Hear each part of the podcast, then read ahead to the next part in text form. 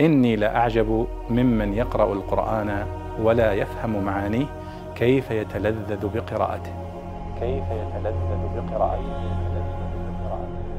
أختنا أمة الله تسأل عن قوله تعالى فليمدد بسبب إلى السماء. ما معنى فليمدد بسبب إلى السماء السبب في اللغة هو الحبل.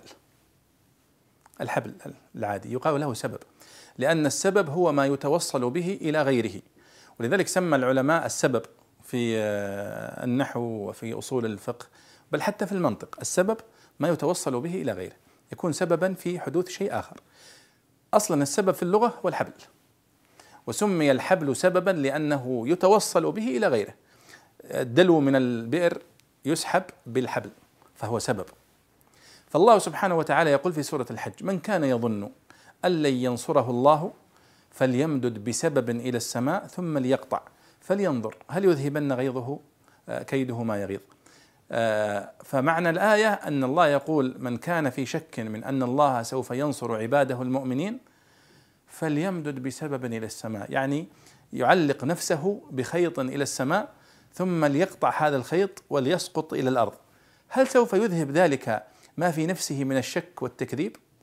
بمعنى كما نقول اليوم الآن في في في لهجتنا الدارجة أعلى ما في خيلك اركبه من باب التهديد والتحدي.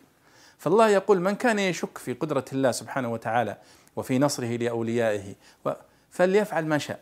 ماذا سيجديه ذلك؟ ماذا سي ولذلك الله سبحانه وتعالى يقول أيضا في موضع آخر آه إنك لن تخرق الأرض ولن تبلغ الجبال طولا. يعني أنت الآن أيها الإنسان المتكبر لن تستطيع بكبرك وعنجهيتك أن تخرق الأرض فتدخل فيها إلى الأعماق وتكتشف ما فيها. أو أن تكون كالجبال في الشموخ وفي الطول. أنت في النهاية إنسان بسيط ومخلوق ضعيف.